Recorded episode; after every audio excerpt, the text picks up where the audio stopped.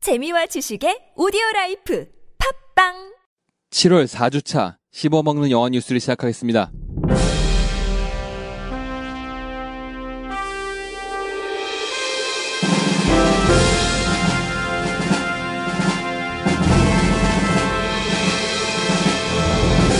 틸다 스윈튼이 봉준호 신작에 합류했습니다.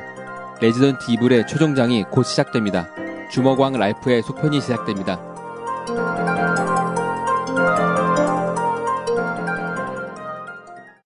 안녕하세요. 영화 씹어먹기 씹어먹는 영화 뉴스 7월 4주차가 시작되었습니다. 저는 영화 뉴스를 준비해온 세이주입니다. 안녕하세요. MG 안수입니다. 예, 안녕하세요. 안나입니다. 철국열차의 미국 배급사 와인스타인의 횡포로 미국 내 흥행에는 대실패를 했지만 일부 관객과 출연 배우들 그리고 관계자들에게는 좋은 이미지로 남은 것 같습니다. 틸다 스윈튼이 봉준호 감독 신작에 합류합니다.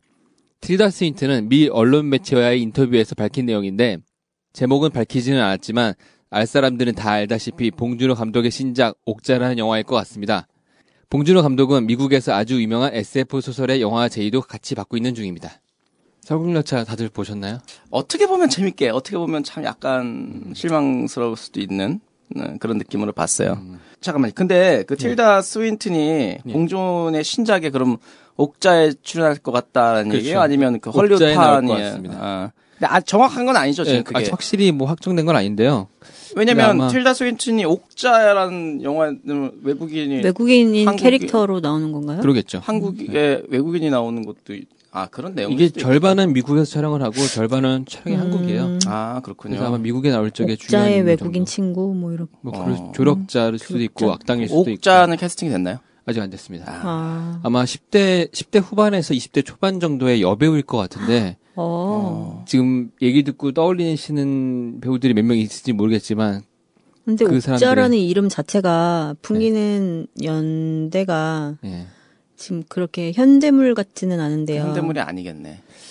글쎄요. 아, 아직 정확하게 그런가요? 밝혀진 게 음, 없어서 음. 아, 직뭐 이렇게 뚜렷하게 네. 이렇게 발표를 하거나 시작 발표를 하진 않았기 때문에 지금 그냥 네. 이름이 옥자라는 것과 뭐 간단한 정보가 몇 개 있긴 한데 지금 감독님이 시나리오를 쓰면서 어떻게 그걸 바꾸셨을지 몰라서 음. 저는 그 여배우들의 이름과 얼굴들을 매치를 잘 못해요. 한국도 네. 마찬가지고. 근데 틸다 스윈튼이 그, 그, 다른 작품에서 어떤 느낌인지는 모르겠지만, 그, 설국열차에서 워낙에 그, 음. 강렬했죠. 입, 을 네. 이빨을 이렇게 네. 새롭게 붙이고, 그래서 강렬한 모습을 보여줘서 그게 너무 뭐 기억에 남아요. 근데 그런 정도로 파격적인 또 모습을 보여줄지 아니면 또 이분은 원래 좀 그런 파격적인 행보를 많이 보이셨던 분이에요. 그래서 약간 남성적인 캐릭터들도 많이 했고요.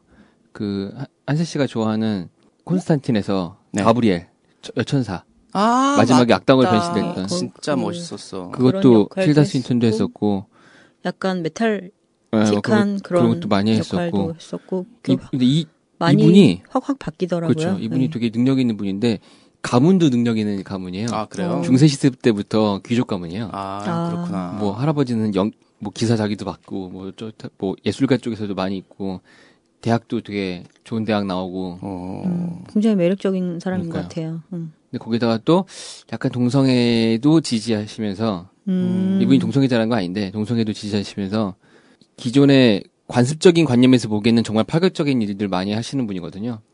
어쨌든 봉준호 감독님이 굉장히 마음에 들어서 네. 봉준호 감독님과의 또 작업을 또 진행하게 됐나 네. 보군요. 설국열차 홍보할 때도 미국에서 그런 얘기를 했대요. 자기는 봉준호 감독의 전생에 쌍둥이였을 것 같다. 네. 너무 마음에 든다. 뭐 그런 어. 식으로. 근데 저는 솔직히 설국열차를 뭐 작업을 뭐 이렇게 이런 거 있잖아요. 작업할 때 예. 일을 할 때 정말 즐거운 사람이 있고요. 근데 완성한 작품을 보면 아 이건 좀 아닌데 이런 사람이 있고 작업할 때 정말 짜증나는 사람인데 완성품은 완전히 좋은 음. 뭐 이런 케이스가 있다고 본단 말이에요. 근데 이제 설국열차가 툴지- 툴다 스윈튼이 막 뿅 갈 정도의 완성도를 갖고 있다고 보진 않아요, 아, 저는. 그렇다기보다요. 틸다 스윈튼이 원래 그랬는지 아니면 캐스팅 이후에 그랬는지 몰라도 봉준호 감독님의 모든 영화를 다 봤대요. 아. 그리고 설국열차에 캐스팅을 한다는 소식을 듣고 먼저 찾아가서 어. 자기 여기 하고 싶다고 계속 연락다 어. 그래요. 그래가지고 이 틸다 스윈튼이 맡았던 그 역할이 원래 설국열차상에서 남자였어요. 아. 근데 감독이 봉- 감독하고 미팅을 하고 나서 역할을 아예 성을 바꾼 거예요. 아, 가자로. 어. 대박이군요. 그래서 거기 나온 거기 때문에 애초에 봉준호 감독님을 좋아했고 그리고 이제 뭐 내가 신작 준비 중인데 나와주지 않을래라고 할 때 당연히 하겠다 이런 당연히. 식으로 했던 것 같아요. 봉준호 감독님 작품 중에 그럼 최고의 작품은 뭘 뭘까요? 어떻게 글쎄요. 어떻게 살인의 어떤 걸로? 살인의 추억이 아무래도 스타트니 음. 스타트인가요? 아니죠. 사- 스타트 상업 영화 스타트로 따지면 네. 봄날의 곰인데 네.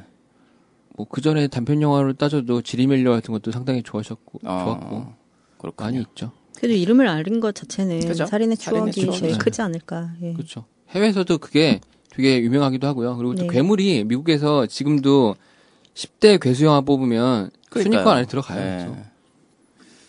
그래서. 참 괴물. 저는 뭐 살인의 추억보다는 이제 괴물이 음. 아무래도 저한테는 어, 봉준호 감독님의 최고의 영화가 아닐까 생각이 듭니다. 네. 계획대로라면 작년 8월에 촬영이 들어가서 올 9월경에는 개봉을 했었어야 할 영화 레지던트 이블의 최종편이 밀라 요보비치의 임신으로 연기가 됐습니다. 여타 다른 감독이면 배우한테 계약이 있는데 어떻게 그럴 수 있냐면 따질 수도 있지만 감독은 아무 말도 할 수 없었습니다. 그도 그런 게 임신시킨 장본인이 감독입니다. 그런데 밀라 요보비치는 인스타그램을 통해서 8월에 남아프리카 공화국부터 촬영을 시작한다고 알렸습니다. 계획이 틀어지지 않는다면 아마 내년 9월, 그러니까 16년 9월경에는 개봉하지 않을까 생각합니다. 아, 아, 아기를 그렇군요. 가졌군요. 음. 이- 이미 출산을 하셨고요. 음. 네, 이제 촬영이 곧 들어간다고 하니까 감독님 그러니까 몸을 어떻게 그럴 수 출산 있죠? 중이겠죠. 예? 아, 감독님이 어떻게 그럴 수 있죠? 그러게요. 그러니까 촬영을 스타트했는데 임신을 해서 스타트 하려고 했는데, 했는데. 직전에 임신을 하는 바람에 뭐, 어, 모든 촬영을 다 1년을 1년, 잃어버렸죠. 네. 1년을 잃었군요. 와, 대박이다. 곡에 대한 책임 소재는 뭐 감독하고 제작사가 알아서 하겠죠. 알아서 푸는 건가요? 음. 아, 그럼, 그럼 감독님하고 밀라요비치는 결혼을 하는 건가요? 이미 결혼한 상태 걸려. 아, 그렇군요. 아, 아, 대박이다. 근데 레전드 이블이 그럼 뭐, 지금이 음. 마지막 편이라고는 말로는 그러는데 제가 한 7까지 본 것 같은데? 아닌가요? 지금 네, 5까지 아. 나왔나요? 5편까지 나왔고 지금이 6편. 예.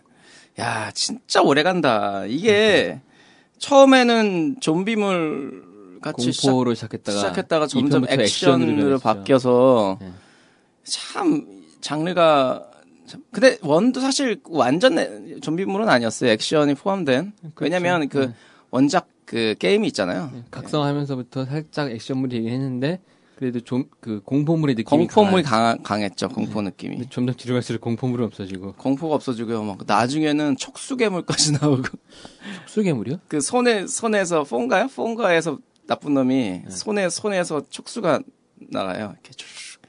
어, 예. 근데 원래 원작 게임에서도 비슷한 캐릭터들이 많이 있어요. 예, 그렇군요. 네. 예, 그 그래서 아 사실은 크게 기대는 되진 않아요. 이제는 뭐 좀 어리, 어린 친구들이 볼만한 영화가 아닐까. 저는 이거를 약간 그런 느낌이에요. 한 오랫동안 산 부부가 네. 정으로 그 상대방을 보는 느낌?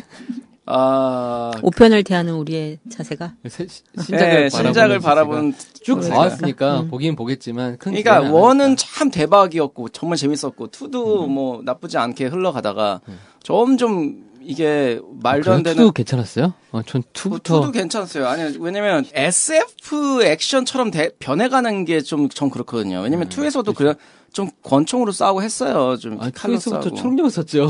아, 총력은 쓰긴 했지만 미쳤어. 왜 좀비물이 초능력을 쓰냐고. 초능력이 세지고 점점 더 뭐 SF처럼 변해가면서 음. 아 이건 이제 그건 끝났다. 그 마지막 이거 바로 이거 나오기 전편인가요? 그건 이제 그나마 좀 괜찮았던 아예 것 같아요. 제가. 아예 그 막 중국 뭐 러시아 네, 일본. 일본 뭐 이런 식으로 그 세- 세트를 만들어 놓고 찍잖아요. 그래갖고 야 이거는 무슨 관광 관광하는 수준이다. 아 이제 아이디어를 짜내고 짜내다 보니까 이제 이런 아이디어까지 짜내는구나. 근데 했어요. 그나마 저는 앞에 시리즈를 다 포함해도 1편 다음으로 5편이 제일 괜찮았던 아, 것 같아요. 저는 1편, 2편이 좋았고요. 나머지는 이제 좀 간 것 같아요. 좀. 1편이 원래 미국에서 개봉을 한 다음에 쫄딱 망했어요. 예. 그런데 이제 이게 아시아권에서 비디오로 대박이 난 거예요. 아 그렇군요. 네, 그래서 이제 2편을 찍었는데 2편, 3편부터 쭉 찍으면서 사람들이 이게 왜 자꾸 제작이 돼? 라고 의심을 가질 텐데 들인 제작비에 비해서 수익이 꽤 많아요. 아 그렇군요. 어. 네. 생각보다 흥행이 잘 되는데 생각보다 제작비가 적어요. 아 그래서 계속 영화가 나오는 거거든요. 근데 이번에 감독이 시리즈를 끝낸다고 했는데 이게 진짜 끝내는 건지 아니면은 다시 리부트 할 거예요라고 할 건지 아니면은 5편 엔딩처럼 5편도 원래 엔딩이 마지막 편이라고 했거든요. 아, 근데 끝나는 부분에서 갑자기 뭐 새로운 뭔가 전환점을 잡으면서 끝나잖아요. 그것처럼 6편 또 그럴지 아 그리고 레지던트 이블 3가 3D잖아요. 그럴 거야. 쓰리인가 레지던트 폰가 이블 3D 이렇게 네. 나왔을 거예요. 그래서 아마 그 뭐 뭐가 뭐 칼이 날라온 장면들 이렇게 좀 많이 튀어나오게 하고 그게 이제 망한 망하게 만든 지름길이었던 것 같아요. 그 감독이 그때부터 3D에 꽂혀가지고요. 그 삼총사라는 영화도 3D로 찍었고요. 좀 유행이었긴 했죠, 그러고. 네. 네. 3D에 꽂혀 있었죠. 주먹왕 랄프에서 랄프 역을 맡았던 존 C 라일리가 아일랜드 라디오 방송에서 말하기를 속편에 계약을 했다고 합니다.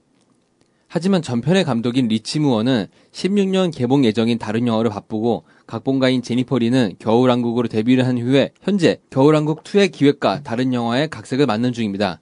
그나마 다행인 건 이미 제작 초반 단계를 꽤나 지난 상태인 듯한 말이 나왔는데 과연 감독은 어떻게 될지 아니면 다른 사람이 맡을지 각색이 과연 어떻게 되는지는 정말 미지수입니다.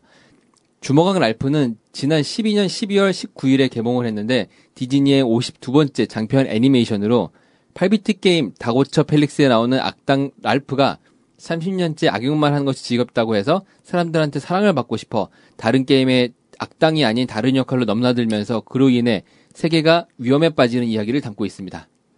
음. 네. 랄프는 다 보셨나요? 아니요, 못 봤어요. 어, 이게, 보셨어요? 어 이거 괜찮아요. 이거 개봉했었어요? 예. 네. 대박. 저는 어, 봤네요. 생각보다 괜찮아요. 음. 어, 보셨어요? 생각보다 괜찮은 영화이기도 했고 그리고 지, 어, 지난주에 저희가 그 얘기했잖아요. 네. 그 픽사 애니메이션 하면서 앞에 단편 별로였다 혹은 뭐 어쩌다 네네네네. 노래는 좋았다 이런 얘기 했는데 여기도 앞에 단편이 나와요. 어, 페이퍼맨이라는 단편이 나오는데 이것도 내용이 꽤 괜찮아요. 어. 그래서 어떤 사람들은 본편도 좋았지만 본편보다 더 좋았다 이런 말도 하는 사람 많았고요. 어. 심지어 이게 85회 아카데미 시상식에서 단편 애니메이션 상까지 다 왔거든요. 어. 안 보신 분들이 혹시 있, 있으시다면 주먹왕 랄프 이거 보시면 봐야겠네요. 평점도 네. 줘. 네티즌 평점이 괜찮아요. 9.23이에요. 어디서요? 네이버요. 네이버에서 아, 그래요? 네이버는 좀 믿을 수가 없어서. 근데 여기에 패러디 요소들이 되게 많이 나와요. 네. 그래서 뭐 소닉도 나오고 마리오도 나오고 뭐 쿠파도 나오고 다 여러 가지 게임 캐릭터들이 많이 나오는데 헤일로 캐릭터도 나오고 근데 여기에 악당 모임에 장기프가 있어요. 스트리트 파이터에 나오는 장기프. 어? 왜 악당이야? 그러니까 악당이 아닌데 거기 나오거든요. 그래가지고 왜 그러냐고 감독한테 물었대요. 이 리치버 감독한테 장기예쁜 악당이 아닌데 왜 여기 있냐 그랬더니 자기가 어릴 때 게임을 할 때 장기예쁜한테 하도 당한 기억이 있어서 자기한테 악당으로 이미지 꽂혀 있다라고 하더라고요. 아, 어, 이건 내일 봐야겠습니다, 전.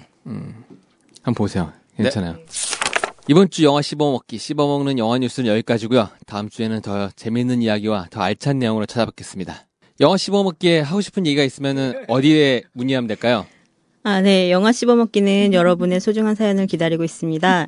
각종 이야기와 연애 상담, 고민 등을 보내주시면 저희가 자- 뭐 친절히 상담해드리도록 하겠습니다. 보내주실 주소는 다이제스트 시네 gmail.com, E d-i-g-e-s-t-c-i-n-e E 골뱅이 gmail.com입니다. 본 방송은 팟캐스트와 유튜브를 통해 듣고 보실 수 있습니다. 다음 주에 뵐게요.